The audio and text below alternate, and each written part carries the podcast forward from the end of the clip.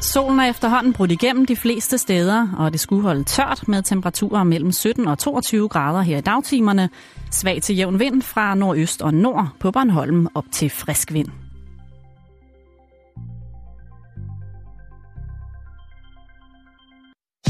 Du lytter til Radio 24 /7. Danmarks nyheds- og debatradio. Hør os live eller on demand på radio247.dk. Velkommen i Bæltestedet med Jan Elhøj og Simon Jul.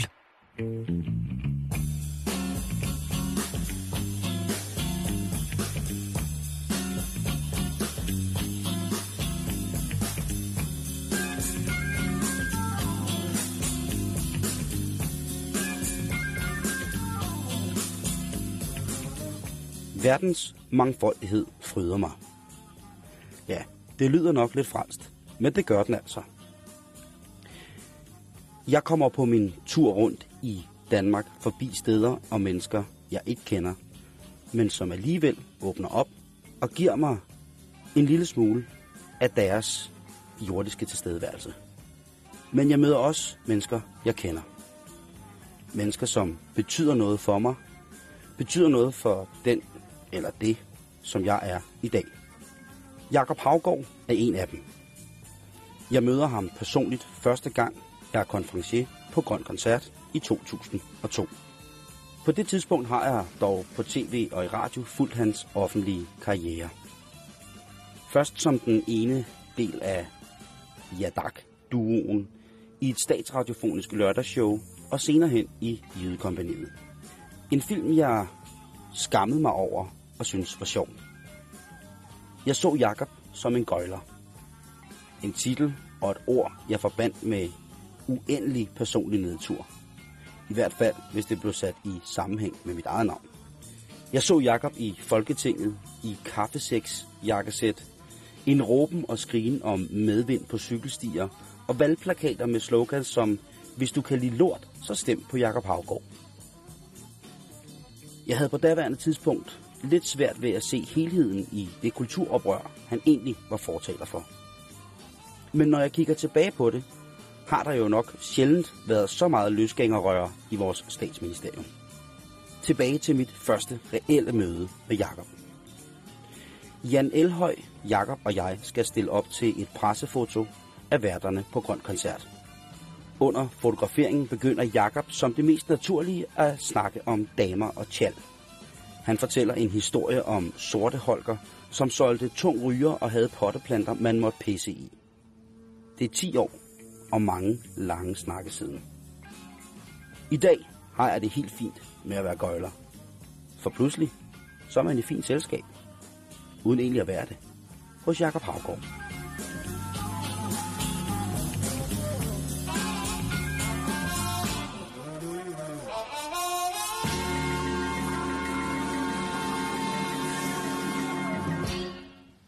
Når det er lys, så vågner jeg klokken 5.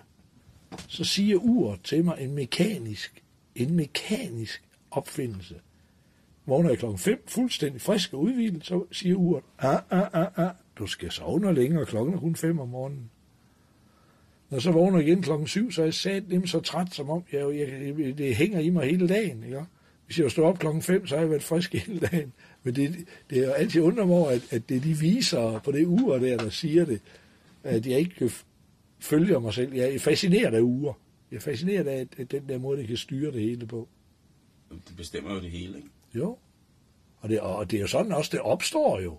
Altså, det opstår som sådan en form for tidlig fagbevægelse, altså sådan at man får kirkerne til at bimle med, med klokken, så ved alle på ejden, at nu skal markarbejdet holde op, ellers så kunne ham der bunden jo sagt få dem til at gå en times tid ekstra ved at sige, åh, det, det har ikke gået to timer, der var ingen derinde, hvad klokken var jo. Det er sådan, det, så det, er de første uger, det er, det er til de her kirkeklokker, som jo havde en praktisk betydning, nemlig ikke at kunne ringe solen ned, men også at ringe folk hjem fra markeren. Det er mærkeligt. Eller det er jo ikke mærkeligt, men det, i dag der betyder tiden jo alt for mange mennesker. Ja, og øh, ja, da jeg blev konfirmeret, fik vi jo et ur. Jeg husker, jeg var sådan Ja, sådan en ung mand, jo. Så fik jeg et ur. Et Tissot. sådan et øh, armbåndsur. Og det skulle trækkes op, og de, alle mændene, de lugtede enormt meget af tobak og af øl. Og mere øl, det fik de kom hele tiden ind til mig og sagde, du skal, passe, du skal jo tænke over, hvis du tager det af om aftenen og ligger på netbord, så køler det jo lidt ned. Det kan godt gøre, at det går lidt langsommere. Sov med det på, så går det mest stabilt. Ikke? Og, og jo mere fuld så jeg husker, jeg undrede mig over, dengang kendte jeg jo ikke rigtig noget til sådan for alvor og drikke, så fandme ikke stå, hvorfor de fortalte det hele tiden. Så næste gang jeg mødte dem, så sagde de nøjagtigt det samme igen med en lille tilføjelse. Så vi med at snakke om, at jeg skulle sove med det ur der.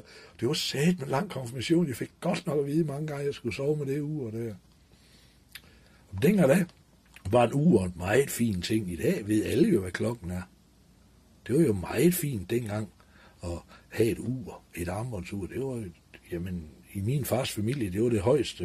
Da han fik et ur, og da han fik en bil, og der var så 30 år imellem uret og bilen. Altså, så lang tid tog det at spare til bilen. Spare op til bilen. Men, men, men tiden er, øh, tiden er blevet en mere... Øh, den er blevet mere kostbar faktor. Det er derfor, alle folk går op i den. Før i tiden, øh, øh, øh, før i tiden kostede tid ikke noget. Det havde man altid tid. Det har man ikke mere. Nej, nu er det nok det dyreste i verden, ikke? Jo, det er det. Den der med sådan folk, de står og gør sådan der med fingre, ligesom det med penge, og siger, jeg har ikke tid. Ja. Det er faktisk et skide godt, øh, det er faktisk næsten bedre end, end, end alle de andre håndtegn. Der er et eller andet, der brummer i en autocamper, som jeg ikke ved, hvad er. Er det ovnen? Nej. Mm. Det er mikroovnen. Det er mikroovnen. Det kan være, det er på to sekunder. Men der er bare et eller andet, der summer, som jeg ikke lige... Men det kan kun høre det i... Det kan være en eller anden landbrugsmaskine udenfor. Ja, det er det nok. Det, er nok. det gør ikke noget for mig. Nej, det er Hvornår blev du konfirmeret? Jeg blev konfirmeret i... Øh, jeg skulle vente et år. Øh, jeg kom fra sådan øh, nøjsomme folk, så jeg blev konfirmeret, da jeg var 15 år, fordi jeg, jeg fødte den 12. maj 52. Så har jeg en søster fra den 15. maj 53. Øh, jeg var fuldstændig punker i 1967. Fuldstændig. Fik jeg helt nyt tøj, så tog jeg sådan en øh, bred tusskrive, og så skrev jeg lort op af ærmerne og B og sådan noget, men over det hele, og når mine mø forældre var i byen, så meldte jeg deres mahoni møbler også med lort og B over det hele. Ind i en pæn stue, hvor de så først kom ind tre dage efter, hvor det hele var tørret, det her plastikmaling, og gud, mand, altså, ja, simpelthen, ja, og altså, altså jeg, jeg blev sjov, fordi det var den eneste måde, jeg ligesom kunne omtale det på. Det var så langt ude, altså. Øh, altså, jeg overlevede jo kun, fordi der ikke var noget, de havde ikke rigtig fået det der skolepsykolog og sådan noget op. Hvis jeg, hvis, hvis, hvis jeg, hvis Jacob Havgaard havde været 15 år i, i 2011, så var, så var jeg blevet spærret ind. Det var kun fordi min mutter, hun altid, hun stod bare imellem og sagde, I rør ham ikke. Øh, jeg opførte mig, jeg var virkelig underlig. Det rør, han fejler ikke noget. Og så var min mor, hun er fra Færøen, hun er vant til at være i fisken, så hun kunne tæske en hver mand. Indtil hun var 60, der kunne hun tæske, der skulle du virkelig passe på øren, fordi hun hamrede der en simpelthen det. Hun var virkelig, hun gik i bræschen. Og det har jeg, det har jeg så selv kørt videre med, altså. altså der er ikke, jeg har næsten ingen princip om, de sat ikke røre mine børn, altså. Så, så er de fandme livsfare. Min mor, hun var altid, hun kæmpede en kamp for mig, og der var, jo- der var alle gode grunde til at få mig tvangsfjernet og anbragt, og der var ikke nogen, der fik lov at røre mig, simpelthen. Og jeg var fuldstændig normal, sagde hun. det var fantastisk, jeg elsker min mor. Blev du, blev du et svin, når du drak? Nej, nej, jeg blev tosset. Jeg har det nordatlantiske drikkemønster, det man kender Nord-Norge, Island, Færøerne, Grønland øh, og Alaska og sådan noget. sted. Det er jo mere nordpå, du kommer, der har de ingen sukker i fødekæden, så der virker alkohol helt anderledes på dem. Øh, hvis jeg havde dårlig selvtillid, når jeg var ædru, så var der eddermame ikke noget i vejen, når jeg havde fået noget at drikke da. Så der, det, og jeg var øh, øret hæve indbydende, selvom jeg aldrig rørte det, jeg slog aldrig. Så ligesom nu spørger jeg, jeg vil slås og sådan noget. Nå, det synes jeg ikke, jeg ville være, men jeg, men jeg var sådan en, det kriblede i fingeren på alle folk, der kunne lide at slås for at hamre mig en. Så jeg har, været, jeg har været smadret på alle tænkelige måder. Altså, jeg har det højre ben, der ikke har været noget med. Ellers har der været brækket og kvistet og kraniebrud og bilulykker og... Ja, for fanden, man. Det var helt vildt, hvad der har været med mig, altså. Alt tænkeligt, simpelthen. Men det var, det var altid sådan... Det var, jeg blandede altid så meget sammen. Jeg var fandme så syg om mandagen. Jeg, jeg regnede ud, at jeg holdt med at drikke 951 gange, tror jeg. Hver mandag. Altså, 951 gange. Og så om onsdagen, ah, hvad fanden var det godt lige tage en enkelt. Så, så var det ligesom mit antabus, det var at ryge has. Jeg røg altid has, hele fra morgen til aften, og jeg hele tiden has. Så var det ligesom om det, det holdt mig sådan lidt på... Så var jeg ikke fuld mandag, tirsdag, onsdag, så begyndte man så, ah, der var der ikke rigtig noget. Og det var så slemt om mandagen, man sagde det jeg lavede sådan en skattekort og brændte det rundt i kendt, og jeg gør det aldrig mere. Og det var alt. Altså, altså, altså mit liv var slet ikke, der var, jeg fik ingen uddannelse, jeg fik ingenting. Der var ikke nogen, der sagde, at Jacob er intelligent, eller hold op, han er dygtig, eller han er talentfuld. Ingen. Det var simpelthen, matchgruppe 3 eller 5, eller hvad fanden det er, en dreng, vi ikke kan nå, simpelthen. Og efter jeg blev berømt, det er helt vildt mange mennesker, der lige pludselig vil kende svimmer. Hvorfor er der det? Hvorfor kender jeg så mange? Fordi jeg er jo nødt til at få en helt ny omgangskreds hver halvår. Hver halvår så sagde folk til mig, kan du komme ud, vi vil aldrig se dig igen. Når sådan havde væltet det 1000 liters akvarium op på fjerde sal, hvor der løb det og så sidde med et glas vand, pisse fuld og sige, jeg redder lille prøv at se, sådan slører alle, der var op sådan en gas, og vedkommendes fineste arve, sådan noget øh, krystalølglas øh, øh, med sådan noget, sådan noget ciceleret, sådan ligesom hjertegræs i, ikke? Og, sådan noget, og så kunne jeg finde på at sådan tabe det på gulvet, så det smadret, og ja, jeg var... Hvad, hvad, er det, hvad er det for en drive, det der med farve? det er sidste ende, når jeg vil dø. Jeg, jeg, det er derfor, jeg er så farlig eller så vild. Det er, at jeg er fuldstændig ligeglad. Det, der jo holder folk igen, det er, at de er jo bange for at ryge ud af kanten. Det var jeg sat mig fuldstændig tre kvart som ligeglad med det. Altså, men det var kun, når jeg var fuld. Så det svære ved at blive ædru, det var at, for eksempel at vende sig til tanken om, at jeg var nøjagtigt lige så bange for at dø, som alle andre mennesker er. Og jeg gik, hvad fanden, hvad jeg ikke havde teorier til folk. Jeg ævlede altid løs op selv. Hey, man, hvis du dør, man, skal du altid huske at have øjnene fremad, men du må ikke kigge tilbage, man, og tænke, gud, det er noget, jeg ikke. Det skal bare være klukkeren lige frem, man, og så er det lige, lige hullet, man, og jeg vil ikke have alle mulige teorier. Og så lige pludselig bliver ædru op, da jeg er pisse bange for at dø, ligesom en hver anden er. Eller ikke pisse bange for at dø, men det, det er da, det er da uafklaret omkring. Så det, øh, altså, jeg, jeg var fandme vild, altså og det var motorcykler, og, ja, og biler, og jeg underholdt altid med dig. Ja, ja, ja, der var fandme, ja, jeg skulle stadigvæk det samme kørekort. Der var sgu aldrig nogen, der havde taget kørekort for mig, som om det skulle være et aktiv, eller i dag, det er fuldstændig sindssygt, altså. Altså hele min, altså det, der er kendetegnet ved en alkoholiker, er jo ikke, øh, eller det, der kendetegner en alkoholiker, er ikke, hvor meget vedkommende drikker, det er vedkommendes adfærd, når vedkommende drikker. Det er det, der er, er, gør en alkoholiker speciel. Jeg kender sgu mange, der drikker mange øh, genstande hver dag. Dem vil jeg aldrig kalde alkoholikere. De har en fuldstændig normal adfærd. Men jeg havde en, altså, den bedste beskrivelse, jeg har fået af en alkoholiker, det er, at en alkoholiker er en, der synes, at det lyder rigtig godt, at en mand han har skudt konen med bue og pil, for ikke at vække ungeren. Det synes han, det, det er sgu fandme klogt gjort, når du skal skyde ungeren, så gør det med bur og pil, så du ikke vækker konen. Ikke? Altså, det, det, i, øh, altså, det jeg lærte, da jeg blev ædru, det var øh, sådan en lille bøn, der sådan, giv mig min sunde fornuft tilbage. Giv mig min sunde fornuft tilbage. Man kan godt, jeg tror, jeg har været periodevis alkoholiker. Fordi jeg har godt kunne sanse, hvis der var nogen, der sagde det der med buerpil og skyde familien, ikke? Ja. Men jeg vil også kunne have vemmet ved mig selv ved at vide, at jeg på et tidspunkt har tænkt, det var da smart. Og så, fordi jeg vemmes ved at have tænkt det, så gjorde jeg det enten til noget sjovt, eller så begyndte jeg at drikke over, at jeg vemmes ved det. Eller så drak jeg bare konsekvent, og så lavede jeg sjov med det.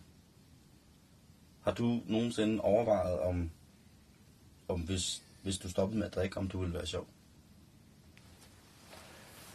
Jamen altså, da jeg, da jeg, øh, altså jeg løb jo ind i den usynlige mur med et brag, og da jeg så, så blev jeg ædru, og så skulle jeg jo, jamen jeg troede slet ikke, man kunne leve med, jeg vidste ikke, hvad jeg skulle stille op, jeg troede slet ikke, man kunne være sjov, uden at man drak, eller på den led. Det... Men altså, altså mit liv, jeg har aldrig haft noget, noget rigtig voksenliv. Vi var, vi, da jeg startede, jeg startede på Vejlebris Gørms Gymnasium i 1969, der er vi en flok, der mødes, og vi starter med at misbruge. Det var, det, det øh, altså, altså, jeg tror et eller andet sted på vor herre. Altså, ellers så kan jeg slet ikke forklare min situation. Der, vi, havde, vi, vi, vi ville ikke andet end at være pisseskæve og fuld hele tiden. Det var det hele øvelsen gik ud på. Vi havde slet ikke... Jeg husker, da jeg kom i behandling, så kom jeg til at sidde sammen med en dame. Så siger hun, ja, hun har jo taget behandling. En nydelig dame. Så Jeg har jo taget behandling, fordi lige pludselig så kunne jeg ikke huske, hvad jeg lavede om aftenen. Og det brød jeg mig ikke om. Og det er sådan helt... Det er jo almindelig, det er så almindelig menneske, der drikker for meget. Og jeg sagde bare der, jamen jeg har da aldrig, jeg har da aldrig prøvet at drikke alkohol, hvor, hvor jeg kan huske, hvordan aftenen slutter. Hvad er det der for noget? Hvad er det for sted? Er jeg gået forkert? Eller, eller... Så, når jeg er sammen med alkoholikere, så er jeg da en af de få, der har drukket og røget mig til det hele. Jeg har ikke røget. Alle andre, de har drukket og røget sig fra det hele. Jeg har drukket og røget mig til det hele. Men det forandrer jo ikke min situation. Og øh, det, der har reddet mig, det er komikken. Fordi jeg kan, omtale, jeg kan tale om det ved hjælp af komikken. Det fine ved komikken, det er jo, at jeg kan sige noget, jeg kan slynge noget ud, og så kan jeg se, hvordan folk reagerer, og, og, og så mit analyseapparat er så skarpt, jeg kan se, ham og hende der kan jeg snakke med dem om, resten kan jeg ikke. Altså, hvis man ikke bliver knækket af tilværelsen, så går man styrket ud. Altså, jeg overlevede på, på mirakuløs vis, jeg tror. Og de første... jeg vil huske, de kom sådan hen og spurgte mig sådan, om jeg ikke ville i familiepleje, dengang jeg var sådan 19 år. Familiepleje, fanden... Om de var rigtig kloge, altså. Jeg Hvem var det, der, hvem er det, der spurgte dig om det? gamle klassekammerater. Jeg, jeg boede jo i Rigskov, til jeg, jeg flyttede først hjemmefra, da jeg var 19 år. Når de sådan så mig, hvordan jeg opførte mig, jeg var fuldstændig bindende gal. Hvad sagde de gamle til dig? De vidste ikke rigtigt sådan. Så WHO, og de vidste det godt, men de fanden skulle de stille op. Jeg var ikke til at styre på 10 tønder land, det var jeg. Altså. Og så samtidig så, det eneste, når de så spurgte mig, hvad vil du være, Jacob? Så, og det svarede jeg så, for jeg er allerede en 12-13 år gammel. Så spurgte de, hvad vil du være, Jacob? Jamen, jeg vil være berømt. Og så stod sådan min far tømmer, og min mor er ufaglært, har gjort rent og arbejdet altid. Så stod jeg der, berømt, hvad fanden er det for noget? Ja, det vil jeg være. Jamen, hvem, hvordan tænkte jeg? Så ligesom Picasso eller sådan noget. Så stod så, så helt ud og, og fortrækken min, de var tænkt, hvad fanden er det, hvad er det vores barn? Han er så fuldstændig fra forstanden. Og min far, jeg kan han, svar, han havde virkelig et godt svar nogle gange. Når han sagde, jamen berømt, det er da ikke, det er da ikke noget, man kan blive, det er da noget, man er. Og så er det ligesom om, det var afdebatteret, at det kunne jeg skulle blive. Og jeg blev ved. Så det var jo fantastisk, da jeg endelig blev berømt. Så var jeg jo helt. Det synes jeg jo var helt fantastisk. Jamen det er da underligt, det er da fordi, jeg vil accepteres. Jeg vil, jeg vil da være noget. Det vil alle da. Alle vil, alle vil da gerne have en betydning at være noget. Så det var da fordi, at jeg ville være noget. De kom så, fordi at jeg boede jo, boede jo i, i Rigskov, og der er vi sindssygehospital til den ene side, og så Kurt Thorsen til den anden side. Så det var det første, jeg lagde ud med, og det var faktisk først, da jeg blev berømt, at jeg egentlig aldrig, det slog mig, at jeg egentlig aldrig havde tænkt over, hvad jeg egentlig ville være berømt for. Det var sådan total punk, fordi jeg er jo samtidig en ung mand, da punken kom, og det er midt i ungdomsoprøret. Alting forandrer sig jo hen over hovedet på mig. Altså, alle kvinderne i min familie, der er ikke øh, ni måneder, fra de bliver gift, til de føder den første.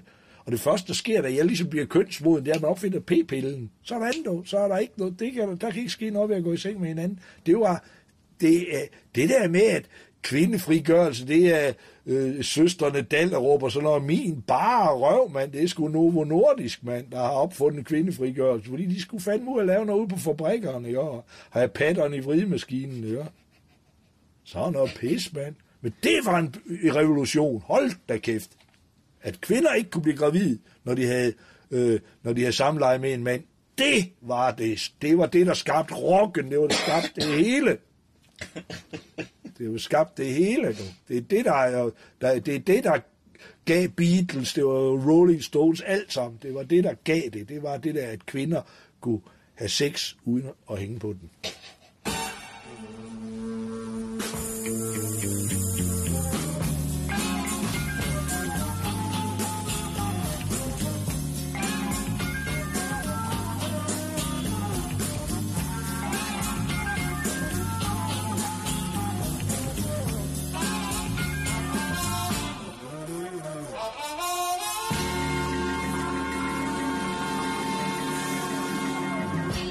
Hvordan øh, finansierede du den der ungdom der? Socialhjælp. Det var, jeg mener selv med overførselsindkomst, at man skal tage dem, imens man har helbred til det. det skal man så. Jeg tog den, da jeg var ung. Det var det før, øh, jamen, jeg fulgte efter patienterne ned fra sindshospitalet, når de, de gik ind i sådan en bygning op i Vejleby, som det hed, så gik jeg efter dem. Så. Jeg synes, det sværeste ved at gå på socialhjælp, det er at holde masken frem og få pengene udbetalt, til man sidder ude i taxaen. Det var svært, fordi at det var et totalt spil. Jeg fattede aldrig, hvorfor de ikke sparkede mig i rollen, så jeg kan da ikke komme ud med en der, der. Og det er jo det, der er hele krisen i dag, altså. Der er alt, alt for mange, der slet ikke... Der, altså, der er jo nogen, der ikke kan klare sig. Det er jo dem, vi skal hjælpe. Jeg havde da et værelse stående derhjemme med mine forældre. De kunne da bare skaffe mig et job og alting. De var da bare en forkælet brat. Simpelthen, altså, der er ikke vildt skid. Altså, så jeg sad deroppe, og jeg vidste bare, så sagde hun øh, socialrådgiveren over, det var altid kvinder mellem 40 og 50, eller 35 og 50, sagde altid sådan. Og de gik for fordrage, hvis mænd de er dårligt klædt, så var altid dårligt klædt. Man stod nærmest og klædt op uden for socialkontoret. Så havde man dårligt, så fik man lidt penge til et nyt tøj. Og så havde hun sådan ligesom tre hold skuffer i hver side af skrivebordet, og den øverste i højre side, der var udbetalingsbillagen. Alt andet, det var bare lort. Øh, Og så hele spillet gik ud på, hun, når hun sad og kiggede på mig, så lignede sådan en, der onanerede den for 50 gange om dagen, og hun spurgte, om jeg havde nogle kammerater. Nej, ikke rigtigt. Øh, Det, det hele var bare noget. Det var bare et stort spil for galleriet. Altså, sådan et spil svag. Ja. Og det var egentlig øh, i dag, det, det, nu snakker sådan om, om der var noget, man fortrød og sådan noget. Det fortryder jeg nogle gange, at jeg var med til at legitimere sådan et system, som er så smukt og sat i verden til dem, der ikke kan klare sig. Og så var vi så mange, der sagtens skulle klare os egentlig. Og så gik der et par dage, så havde jeg ikke flere penge. Men så, det, det var sådan hele min taktik. Hellere være rig i to dage, end at gå og suge på lappen. Og så gik jeg over til at samle flæsk, og det var, det var også ofte derfor, jeg fik bank. Så kunne jeg godt gå ind på et værtshus, og så stod, øh, hvis jeg bare lige fået lidt bajer at starte på, så det var, havde fået lidt gang i systemet, så kunne jeg godt sådan stå, nå for satan, det var jeg med, men der er et helt vildt maleri derinde, så alle sammen kiggede derinde, så kunne jeg godt lige sådan noget drikke deres drinks, hvis de så tog mig i det, så fik man jo, så faldt hammeren jo også der. Men jeg var sådan en, de andre ikke måtte lege med. Tænkte du ikke over det, da du, da du blev far? Jo, men der var jeg jo ligesom blevet tæmmet lidt. Altså, jeg, er jo, jeg bliver far, da jeg er 30 år først. Altså, og min vildeste, øh, allervildeste periode er fra, jeg er 17 til jeg er 28 til at møde min kone. Jeg er sådan et klassisk eksempel på en mand, der bliver tæmmet af en kvinde. Altså, jeg levede jo i mange år med, at de ligesom sagde, når jeg så ligesom TV2 siger, nå, det var så livet, nå, er det så det, ligesom sådan, nå. Det var så det med Jakob. Det var, hvad der blev ud af det. Den her, i alles øjne ellers, øh, øh, ja, intelligent og velbegavet og sådan noget. Så, så, så da jeg ligesom rejste mig dønnet, altså det var jo egentlig, fordi jeg mødte øh, øh, min kone Ilse, at jeg, jeg lige pludselig rejste mig op, øh, så ville jeg ikke gå på socialhjælp mere lige pludselig. Gik hjem til hende og spurgte, kan du forsørge mig? Ja, det kunne hun godt. Og så. Har jeg aldrig været der siden. Det er i 82. Og lige pludselig, en af de ting, der sker øh, ved mænd, når de får børn og sådan noget, det er, at man vil godt forsørge dem. Man vil godt, øh, der går jæger i dem. Man vil godt komme hjem med noget bytte. Og sådan noget. Så, så startede jeg med saxofonisten Claus Carlsen. Og så begyndte vi at spille sammen. Vi havde sådan en duo. Og det betragter jeg selv som mit absolute hovedværk i dag. Det var den duo, vi havde der. Havgård og Carlsen. Spillede meget rundt omkring i hele Danmark. Og mange kender til det her og har set det live. Så vi savede møbler i stykker, og vi havde sådan noget så skovlet vi solo, og vi havde sådan nogle margarinebælger med med ral i, og så stod vi og skovlet, og det er i den konstellation, at Kim Larsen, han hører Hawaii, og siger, at må jeg ikke indspille den til midt om natten, og så lige pludselig så, i- den midt om natten er jo, det, den hører han i 82 også. Det hele sker i 82, jeg holder med socialhjælp, alle de der ting der, men samtidig så øh, kommer filmen jo derhen i 83, øh, i 3, 84. Der får jeg rigtig mange penge fra Hawaii. Så, så det, det er jo ligesom om, at øh, jeg plejer sådan, jeg, jeg, jeg kan godt, enormt godt i religion. Det kan jeg. Og der er den der faderen, sønnen, og så er der helligånden. Og det der helligånden, det er meget svært at finde ud af det der. Så det kalder jeg heldigånden. Så er det egentlig meget let at forstå. Og den skal man jo have med sig. Det ved alle folk, der arbejder i showbiz. Altså, det kan da sgu da godt være, at du har en god sang, men står der ikke på det rigtige tidspunkt, på det rigtige sted, så bliver det sgu ingenting ud af den sang. Det er så ligesom, der, det, det er treenigheden. Der er tre ting, der skal være i orden, for, og så klikker det. Så sker der ting og sager. Så jeg, jeg stod og sang den der sang der sammen med Claus Carlsen der, og vi brugte meget rytmeboks og sådan noget, der sidenhen blev meget populært. Men det var, det var vi virkelig banebrydende med, og det virkelig vanvittigt show, vi havde der. Så, så stod Claus i et par gummistøvler, så imens jeg introducerede nummer, så trak han gummistøvler meget omhyggeligt på, og havde en hæksaks, og stillede op i sådan en stor øh, jernbælge, det er en margarinebælge, sådan en stor bælge med ral i. Hvad ral? Sådan noget ligesom fra en indkørsel, sådan nogle små sten.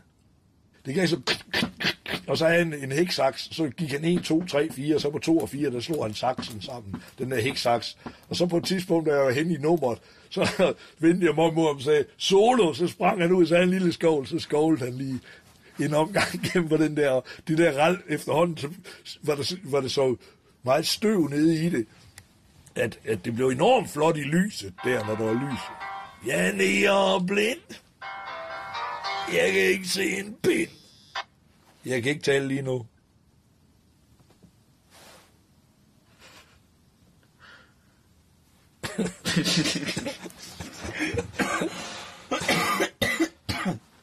Det, var, Det var fedt at optrække. Det eneste, man havde med, det var en iPhone. det tror jeg sgu, der er nogen, der gør. Ja. Øh, hvad hedder det? øh, Vidste øh, din dame, Vilse, vidste hun godt, hvad du lavede? Jeg kan huske lige, da jeg møder hende.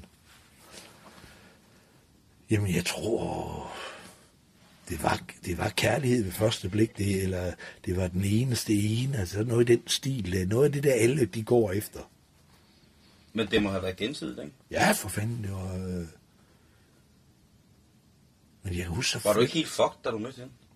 Altså, var Jo, men jeg mødte, jeg mødte, så jeg huske, det var... Nej, nej, nej, sådan var jeg. Det var ikke sådan, jeg var. Jeg sagde den charmerende flab. Og så, øh, så, øh, øh, det der, hvor der er på Christiania, den der med Christiania, hvor der er knytnævnen, der øh, knuser sprøjten der og sådan noget, imod hårde stoffer. Og, og der var galebevægelsen, det var også grundlagt dengang og alting der i 1980 der omkring. Det er noget i den stil i hvert fald. Men det korte og lange, det er, at øh, der er sådan nogle koncerter, hvor hun kom til at spille. Og så øh, var jeg meget optaget af dengang med elsang, og det var sådan noget, man havde under krigen. Så mødtes en masse borgere, for grund af, det var, ty- Danmark var besat af tyskere og sådan noget. Det kunne de jo ikke rigtig gøre noget ved. Man mødtes i Mindeparken og i København i parkerne, og så, så stod man og sang, kæmpe for alt, hvad du har kær, og, og øh, øh, og Valentin, ting, som Gud har gjort, og den der, og når alle marcherer frem på rædet, de, de, med mægte ikke, ej, det mindste blad at sætte på en nælle og sådan noget. Så stod de og sang det, det var jeg vildt optaget, jeg synes, det var fantastisk. Det, det var virkelig sådan noget sam, rigtig sammenhold og sådan noget. I stedet for det der pseudo der, synes jeg mig der, det var. Nå, det var ligegyldigt. Så, så jeg lavede et sangkor, og jeg øh, delt løbesedler rundt i Aarhus, at de skulle møde mig på den og den adresse nede i Mejlgade 48 ved min gode ven, Hans Krul, der har sådan øh, et malerværksted dernede. Så mødtes vi den. Så på grund af de her løbesedler, så mødte der skulle, jeg tror, der var 38 mand, der mødte op dernede. Vildt frem. Jeg har aldrig set før taxichauffør og alle mulige til bilen holdende nedenfor og siger, Nå, men så, og det første, det var for galebevægelsen. Og det er der, jeg så møder Ilse Ingeborg, som min kone hedder. Og øh, jeg satte dem til at sige, at vi, det er alt for besværligt at synge flerstemmigt. Vi synger bare, og det vigtigste er, at I synger til. Der skal kraftedeme fuld fart på. I synger bare. Og så synger vi. Ude i den lille skov, der lå en lille skov, aldrig ser så dejlig en skov. Skov ind i skoven, skov ind i skoven, skoven ligger langt ud i rig skov, fordi det er jo sindssygt talt der. Og så for hver gang, så skulle de sætte en skov mere på. Så der var aldrig sådan noget med grenen og alt det der, der normalt er. Og så sang vi simpelthen der, og jeg, med kæmpe kor, der blev mic'et rigtig flot op, og så havde vi en 3-4 sange, og min bror Jan, han har fået fat i sådan noget pyrovat, sådan noget, der kan gå ild i, sådan en tryllekunst, og så havde han styrthjelm på, hvor det der pyrovat, som et under år kom ind og tændte ild i hovedet, og det var, ah, for det var godt, mand. Og der var min kone ind og hørte det der. Jeg mødte sådan et par gange før, men der var ikke rigtig noget. Men, men altså, efter jeg blev ædru, så begyndte jeg jo lige pludselig at finde ud af, at jamen, græsset er ikke grønnere på den anden side af åen. Og hvis du har det rigtig godt efter at have drukket en flaske vin, så får du det altså ikke dobbelt så godt af at drikke to flasker vin. Det passer ikke altså. Og det ligger dybt i mig. Så ligesom da jeg blev ædru, så blev jeg jo åndelig. Jeg fik en form for en åndelig opvågning. Jeg blev religiøs, hvis man skal sige det på den led. Så blev jeg religiøs. Men så var jeg jo med det samme, når man tænkte, så kan jeg blive dobbelt så religiøs. Så kan jeg blive helt vild. Jeg kan blive ligesom dem der nede i Indien, der sidder med sådan en lang skæg, og de behøver bare få et glas vand om måneden, så kører de kraftedeme på den store klinge hele tiden, ikke? Så det var med det samme. Til opdaget, at Nå, det er sådan, du er skruet sammen, Jacob. Og så er jeg, altså, Hvad, hvad var det, du opdagede? Altså, jamen, at, at, at, at, øh, at græsset er ikke grønnere på den anden side af åen, men de fleste erkendelser er svære, altså no pain, no gain. Gør, op, er der ingen smerte forbundet med det, så lærer du ingenting, så er det bare sådan en gadget. Så er det bare sådan en eller anden hyggeting, ikke? Altså det er først, når du står med livet i den ene hånd, og døden i den anden hånd, du rigtig sætter pris på livet. Det er sådan, så er det en som mig, ja, sætter sgu pris på livet, men det er fandme også, fordi jeg har været ved at smide det hele væk. Altså, vejen til lykken er enorm omvej. Altså, det er en vild og rundt og, og rundt forvirret øh, omvej. Der er ikke noget, der hedder en lige vej hen til det. Det er der ikke jeg tror nogle gange, at når jeg har været, været væk, sådan for de gamle, eller fra forældrene og mine, mine søskende, at altså om de skammede sig, helt seriøst. Altså om, om de tænker, hold kæft, det er fucked up, det han er gang i, altså. Det, det, kommer aldrig til at, det kommer aldrig til at holde. Øh, Altså indtil... Jeg laver det der orkester Sofemania, hvor vi indspiller den første LP-plade på Frederikssundsvej i Værner Studie i 1977. Indtil da, fra omkring, hvis jeg siger, at jeg bliver konfirmeret i 67, og så indtil 77, der forstår de ikke en skid af, hvad der foregår med Jakob. Intet som helst. Intet. Jeg går lort på tøjet, jeg er øh, fuldstændig uartikuleret. Jeg er, jeg er ikke engang elegant, eller jeg er ikke engang så, de kan sige, wow, ej, hvor er det sjovt, og I var, øh, er en kreativ og sådan noget. Overhovedet ikke. Fatter ingen ski, og det første nummer, jeg laver, det er sådan, at jeg kunne, jeg terroriserede familien hele tiden, jeg kunne sige lige sådan, noget, ligesom Anders Sand, så jeg gik bare, jeg sagde ikke andet i to år. Altså, det var fuldstændig manisk, lige til at indlægge. Og det er sådan, det, jeg fik en guitar, de opdagede, at jeg kunne spille, det, jeg fik, og jeg fik nul i alt og alting, og så giver min mor mig en mundharmonika til en krone, og så spiller jeg kun mundharmonika hele tiden. Så, åh, oh, han kan være, han er musikalsk. Der er nemlig ikke nogen i min familie, de arbejder alle sammen. Der er ikke nogen, der lever af noget som helst, der kan ligne kunstnerisk. Og så begynder jeg at spille. Så lige snart jeg får en guitar, så, så de første nummer, jeg laver, det er, øh, altså, det er sådan noget, øh, mit hjem, det har intet WC, jeg skal bede. Far for noget, du ved, de kan jo godt lide Rakel Rasteni og Gustav Winkler og sådan noget, Kenny Bøtger og så. Det er alt sammen sådan noget, hvad herre Jimmy, hvad foregår der i hovedet på manden, altså? Og ligegyldigt hvad de siger, der var til, så det, det, jamen, jeg, jeg, jeg sgu da sød. Min mor elsker mig. Øh, Det, det er slet ikke hun det. lever stadig. Ja. Men det, det er godt, når hun er sgu gammel nu. Hun kan ikke. Hun, hun ser bare og råber, Hallo! Hallo! Sådan bliver jeg sgu også. Noget. Det, det, det sværeste ved at se det, det er, at det sværeste ved at se hende nu, det er, at, at, at sådan kunne jeg også selv ende meget lidt. At jeg bare ikke kan forstå, at, at de ikke vil snakke med mig.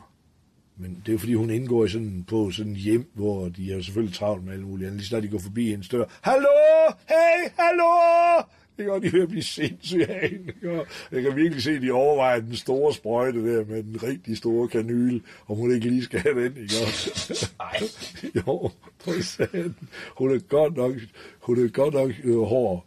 Altså, men altså, det er, altså, jeg elsker min mor overalt på jorden. Hun, hun, det var min mor, der var min redning. Det er ikke, ikke øh, det var simpelthen hende. Hun, aldrig hun lukkede døren, aldrig hun, hun, hun blev ved med at sige, at du er god nok, selvom man kunne se, at hun ikke knap nok mente det selv. Så var hun så, var hun så strengt. Øh, hun var så, så, det var så principfast, at det er mit barn. Og jeg bruger det selv over for mine egne børn. Så det er ligegyldigt, hvad de har lavet, eller hvad de vil. Jeg vil altid være der. Og øh, det er ligegyldigt, hvad de har lavet, så vil jeg være der. Fordi det skal, det skal jeg være. Jeg skal tage mit ansvar alvorligt, og jeg er stolt af i dag. Så hånden skider ikke så mig, som egentlig kunne. Lige så godt få tvangsfjernet ungerne, og øh, altså, hvis jeg endte i kløren på nogen af de ville jo øh, med det samme sige, at man ikke havde forældre i og ja, alt muligt, ikke? Og, er der noget, mine børn, de kan, det er, de kan sætte mig arbejde fysisk, altså virkelig tage fra, ikke? Og de er pisse dygtige til, at de studerer, får fine eksamener, alting, de er sindssygt dygtige. Vi kan kræfte med vaske et gulv og tømme et lokum, det kan jeg love dig. Og det har jeg sat en stor ære i, at de kan. Og det, og, men samtidig så kan de også regne med mig. Så længe jeg er til, så, så skal de, hvis jeg har, så har de sgu også. Jeg har bare registreret de psykologiske mekanismer, jeg skal passe på. Jeg skal ikke gå op i, at skatten er for høj. Jeg skal i stedet for sørge for at tjene nogle flere penge. Så jeg skal ikke gå op i, hvad skatten er. Jeg skal bare tjene flere penge.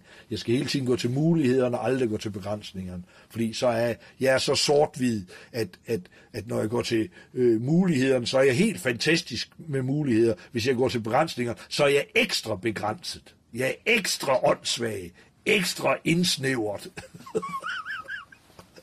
ekstra nære i alt muligt. Så jeg skal bare ikke have det der. Samtidig så er jeg også... øh, Jeg, jeg, lige indtil jeg blev ædru, der var jeg altid en 2-63 kilo. Jeg har flakkende øjne, jeg har sådan øh, ADHD, alle drenge har det, agtige attitude, sådan flakkende øjne og lille øh, scene din der. Så det er jo ikke sådan, at man regner med, at jeg er en voldsmand. Nej, det er jeg ikke. Jeg er rovmorder.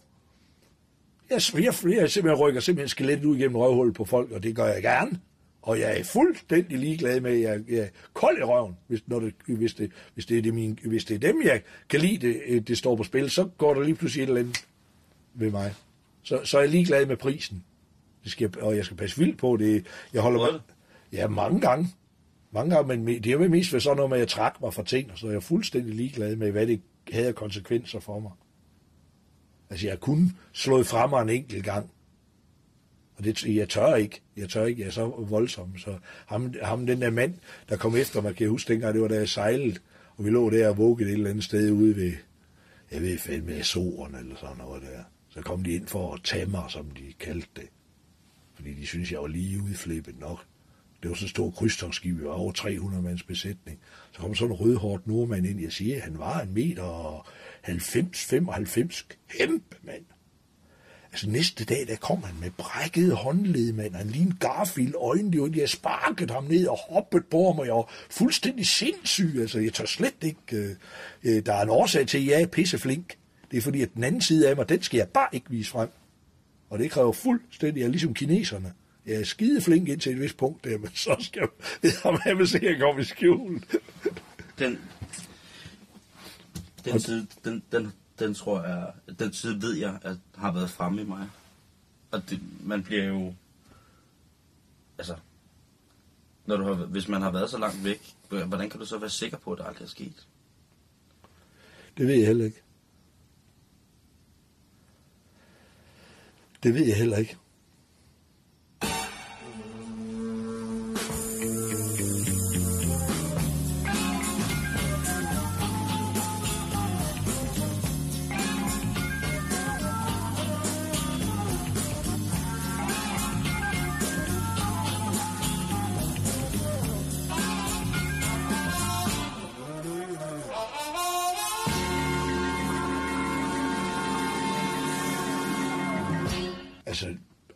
Sådan, når jeg sådan kunne vågne op i Athen, og så opdage, at jeg var i bil. Altså, det tager 66 timer, jeg har kørt mange, vi havde en søster, der boede syv år i Athen, ja. Altså, men, øh, men at køre 66 timer, så ikke engang rigtig kan huske det, sammen med en kammerchirurg, så, så øh, øh, vågne op, og øh, det tager vildt lang tid at vågne sådan ordentligt brænder. Det kan godt sådan tage 10 minutter, før man ligesom kommer til sig selv. For de hæver sne i mig, og der var nogen, der fik prøvet at få mig op og sidde, og de, de tilfælde af type jeg af Harboøre, eller sådan noget. Så, så var jeg i London. Så det der engelsk, det lød ligesom sådan øh, rigtig vestjysk. Og, altså, og så kunne man så begynde at stykke det sammen baglæns. Nå, det må være det, der er. Nå, ja, nu. De ja. første flere timer, man vågen, man tænkte, hvad fanden laver jeg her? Ja? Altså, og, altså, da jeg bliver ædru, det, ikke- det, jeg, jeg gør det helt klassisk. Jeg er til min mor og min far, ja, og, og øh, søger, om, søger afbigt. Så man spørge, om de ikke vil tilgive mig undskyld. De vidste jo i, i, i månedsvis, anede de ikke, hvor jeg var henne. Ingen anede, hvor jeg var henne. Jeg kunne lige så være død. Hvor lang tid har du været væk? Jamen, jeg var da sagtens være, jeg var da sagtens stige ind i, en- jamen, det var da, det var, ja, det der London, og de der, det fandt de så ud af, men, men øh, jeg var da sagtens stige ind i en bil i Aarhus, og så køre et eller andet sted, så først kom tilbage et par måneder efter. Ingen anede, hvor jeg var. Jeg var som sunket i jorden. Og, og det var hele tiden sådan noget i, i den stil. Og, og noget af det var forfærdeligt. Altså, jeg, jeg synes, øh, altså, ligesom når vi snakker om sådan, hvad er egentlig sjovt? Jamen, jeg synes tit, det er sådan noget tragisk, noget, der er sjovt. Eller... Ja, hvad er det egentlig? Altså, Det fordi jeg, jeg er jo i tvivl. Jeg skal jo lave satire. Jeg er sgu ikke rigtig sikker på, hvad satire er. Altså, jeg har kigget lidt på det sådan som, at nogle af den genre, som sådan konsekvent tager nogle ting ud af samfundet, aktuelt eller uaktuelt, men og laver grin med det, det, det er meget revy. Jeg synes meget af det, som jeg har beskæftiget mig med med comedy, som har været mig, mm, har været, det har kun handlet om mig. Og det er måske lidt en tendens. Men sådan de mere samfundsrelevante ting, har kun været revyerne. Og jeg, og jeg prøver, men jeg er ikke sikker på, at jeg synes, revy er særlig sjovt. Jamen, det er også fordi, at øh, det er også skilt sig ud. Fordi nu, nu, nu, jeg får lige det, det har vi ikke snakket om før det her. Inden på de der, alle de der kanaler, jeg har der på TDC der, inde i fjernsynet, der er der sådan noget hjemmevideo, sådan noget home video. Det er satme sjovt. Når der er så nogen, der står til et eller andet afstandsningsspil på sådan en scene, der er lavet af spåndplader, den brasser sammen, hvor de har taget pænt tøj. Hold kæft, jeg mor. Jeg synes simpelthen, det er så sjovt. Og hver gang der kommer nogen over, så skifter som om det var porno, jeg så. Det var jeg sgu se.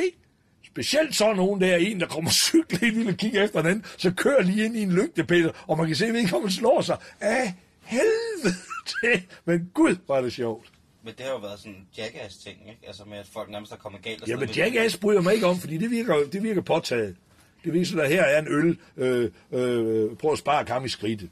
Mm. Nej, det, det, det er meget sjovere, når sådan en... Øj, der var sådan en dag, øh, en, man kunne se, han havde lige købt en ny bil, stationcar, fandme med den store Mercury, man. Øh, fed, den er øh, du 15 øh, år gammel klip, det her. Rigtig fed, den der med elektrisk bagude i, i det der øh, stationcar der, det hele, mand. Og så med et anhængertræk, så kan han ikke få en busk op, og han arbejder med den her busk, og alt muligt. Han kan fandme ikke få den op. Så sætter han en jernkæde rundt om busken, og så på det der anhængertræk, og så trækker han op med bil, så smutter gadevand der den her plant, og smadrer hele bagpartiet. Det er, og man kan bare se alle de der afdrag. Man kan se det hele på ham. Alt kan man se på ham. Altså, at den ikke er betalt, og øh, han siger ikke et år. Det er vildt underholdende. Kæft, det er godt. Og det er taget på sådan et åndssvagt øh, øh, Panasonic øh, øh, videokamera, ikke? Med sådan en dato, der kører rundt nede i bunden og det hele. Det er jo andre folks ulykke. Det er fandme sjovt, mand. Det er jo omkostningsfrit for dig og mig at sidde og se det. Ja. Altså, jeg, altså, jeg er jo, på den anden side set, kan du sige, jeg er jo altid vokset op med, jamen, hvis jeg ikke selv er involveret, så må du, så dur det ikke. Det må du, det, du skal selv være involveret. Du er selv involveret hele tiden, ellers så, så laver du ikke, du laver ikke sjov med andre. Du tager ikke den tykke dreng i klassen og sætter op foran tavlen, og så smider vi alle sammen vores madpakker efter ham. Og så griner vi alle sammen af, at det ikke er os. Altså, det er jo starten på Hitler. Det ved alle jo. Det er jo starten på Hitler. Der sagde alle folk også, fedt, det ikke er mig, der skal i koncentrationslejr. Ja, det er det sgu da. Der var sgu da mange, der godt vidste, hvad fanden det var for noget, det der. Da. Det er da helt Er sikkert. der for meget Hitler-fjernsyn? Ja, eller, eller, eller, i hvert fald, tendens til, altså, tendens til, jeg synes jo, at skulle der, skulle der stå en Hitler ude i kulissen, så er der æder med med dækket op da. Kæft, der er, øh, øh, altså, øh, ved det sidste valg her, der står i- øh, 51,1 eller andet procent af vælgerne og siger, nu lægger vi æggene over til Willy og Helle og Margrethe. Ja. Så, altså, så, hvad fanden sker der? Det, de kan ikke... Øh, de, og lige snart du får det, hvis, du, hvis der er en, der kan bryde lydmuren og love de rigtige ting, altså, det var det, jeg legede med selv. Godt vejr, flottere julegaver, medvind på cykelstierne, Nutella i feltrationerne. Det kan du bare gøre, det var sådan det, der var ideen i det, ikke? Og øh, det kan du bare gøre i overført betydning, øh, i politisk betydning, sige, "Nå, nu skal I se, nu får I noget her, og op, op, op, op. Så, altså, lover fjernsynet for meget, eller hvad? Mm, øh, ko- nej, hvis du, hvis, hvis, hvis, du, hvis du mestrer fjernsynet, så kan du få magten over folk, selvom du ikke vil dem noget. Hvis du, gik, hvis du blander det sammen med den politiske sfære. Okay, okay. Så, så vil du, så vil, så vil, altså jeg vil, jeg vil, jeg vil, jeg vil mene, at Amalie og Sidney Lee, de har alt til at blive rigtig gode politikere. Og det er et, en sørgelig kendskærning, at hvis vi fandt en eller anden resteplads heroppe ved Odense, ligger der en, der hedder Kildebjerg. Og hvis vi sagde, at Simon Juhl og Jakob Havgaard optrådte derop, der var kommet to luder og en lommetyv. Men hvis Amalie og Sidney lige kom derop, men, så var der været sort. Det er jo ikke til at komme til. Og det er det, de mangler, alle politikerne. Hvordan trænger vi igennem? Så kan der bare få nogen til at give dem budskaberne. og det er også gået over, over comedyen. Ja, comedyen, de ved jo slet ikke, hvor... Øh, altså, det er jo ligesom om, at de har fredet SF. Hvorfor laver de ikke noget fis med dem nu? Mm. Altså, jeg har øh, prædiket i overvis, altså, hvis I skal være komikere, så bliver I nødt til at stemme blankt. I kan da ikke, øh, I kan da ikke stemme på nogen, så kan man da ikke lave fis med dem. Vi er nødt til at kunne skyde på alt. Altså, der, er der bliver nogen, der bliver nødt til at...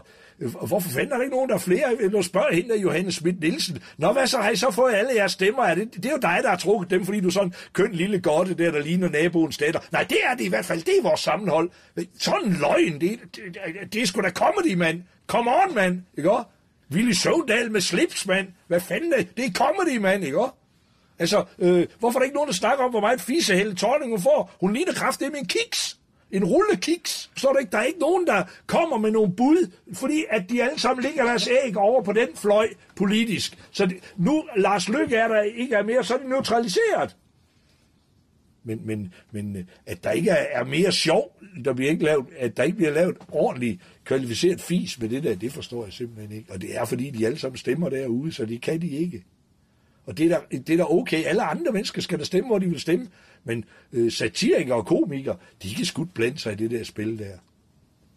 Men jeg synes også, måske sat, politisk satire er, er, er, er pisse kedeligt et eller andet sted. Det er passé. Det er sådan noget andet, det er sådan passé. Jeg kan ikke finde ud af, altså fordi, umiddelbart hvis man, jamen, det er jo det som, ja altså jeg synes, at, at revy er dem, der gør det mest, ikke? Og det synes jeg bare ikke er sjovt, hvis jeg skal være helt ærlig. Jeg, jeg har måske været til revy 5-6 gange, og alle gange, og fælles for det, har været, at jeg har grinet på de forkerte tidspunkter. Jeg synes, det er genialt, når Ulf Pilgaard stiller sig op i Cirkusrevyen og laver en monolog, hvor han tager pis på Birte Røn Hornbæk, eller hvem det nu er, som er eller, eller som, som, som politikvinden, ikke? Men det er fordi, at jeg ser på noget teknisk i, altså, jeg ser på noget skuespillerteknisk i, hvad han laver. Jeg er selvfølgelig også voldsomt miljøskadet, og det synes jeg er sjovt, at han kan styre de ting. Men når jeg så ser på alle de der andre ting, som der foregår, som skulle behandle noget, noget satire, så er det så omkostningsfrit for dem, der laver det. Jeg, og jeg, føl, jeg kan ikke føle det. Jeg, kan ikke, altså, jeg, synes ikke, det, jeg synes simpelthen ikke, det er sjovt.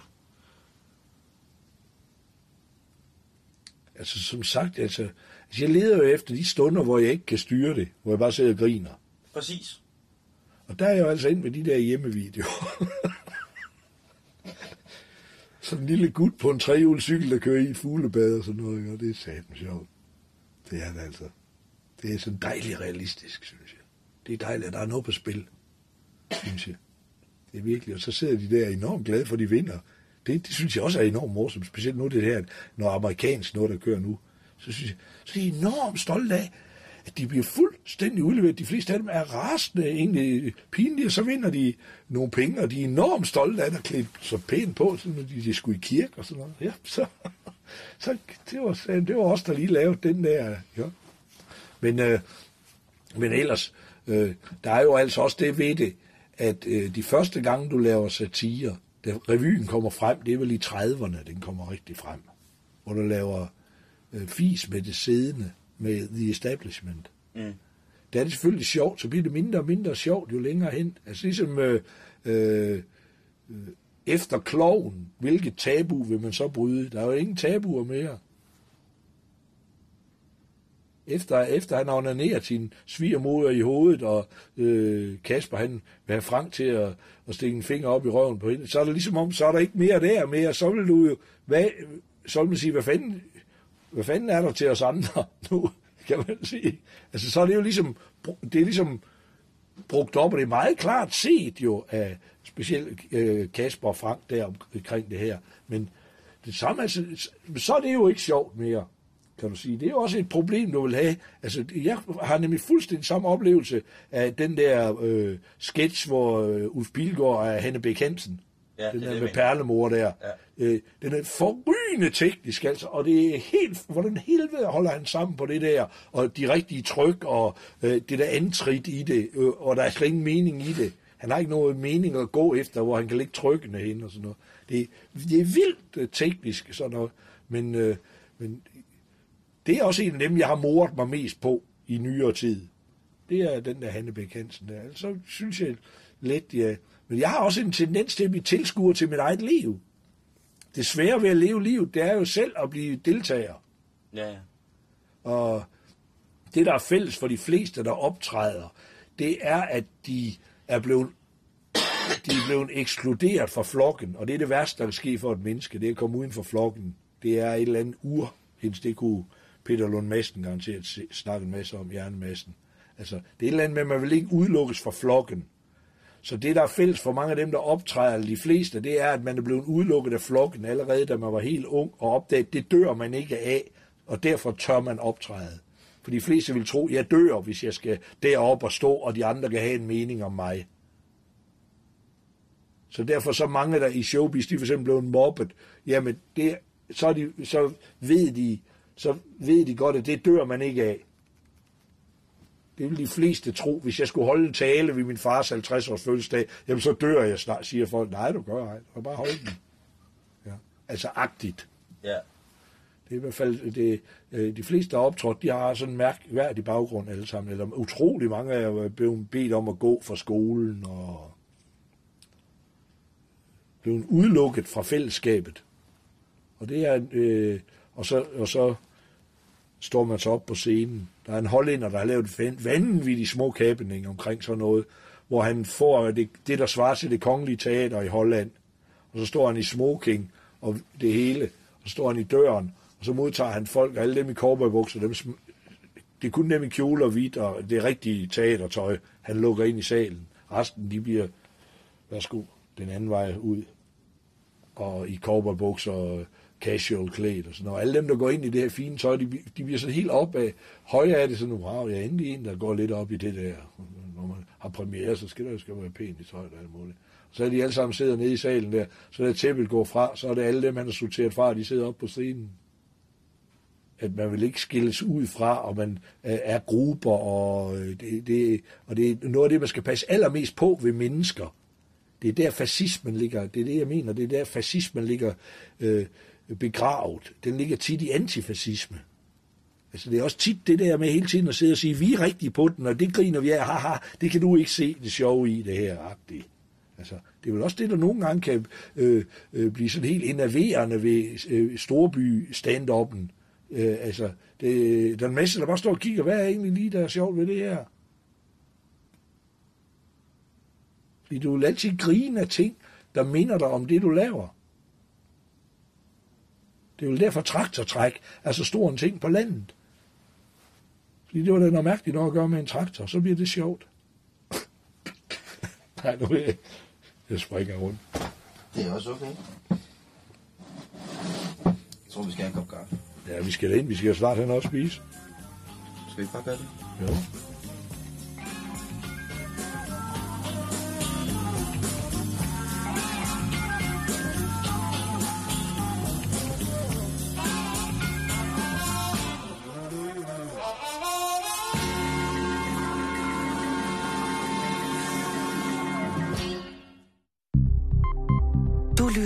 Radio 24 /7. Om lidt er der nyheder.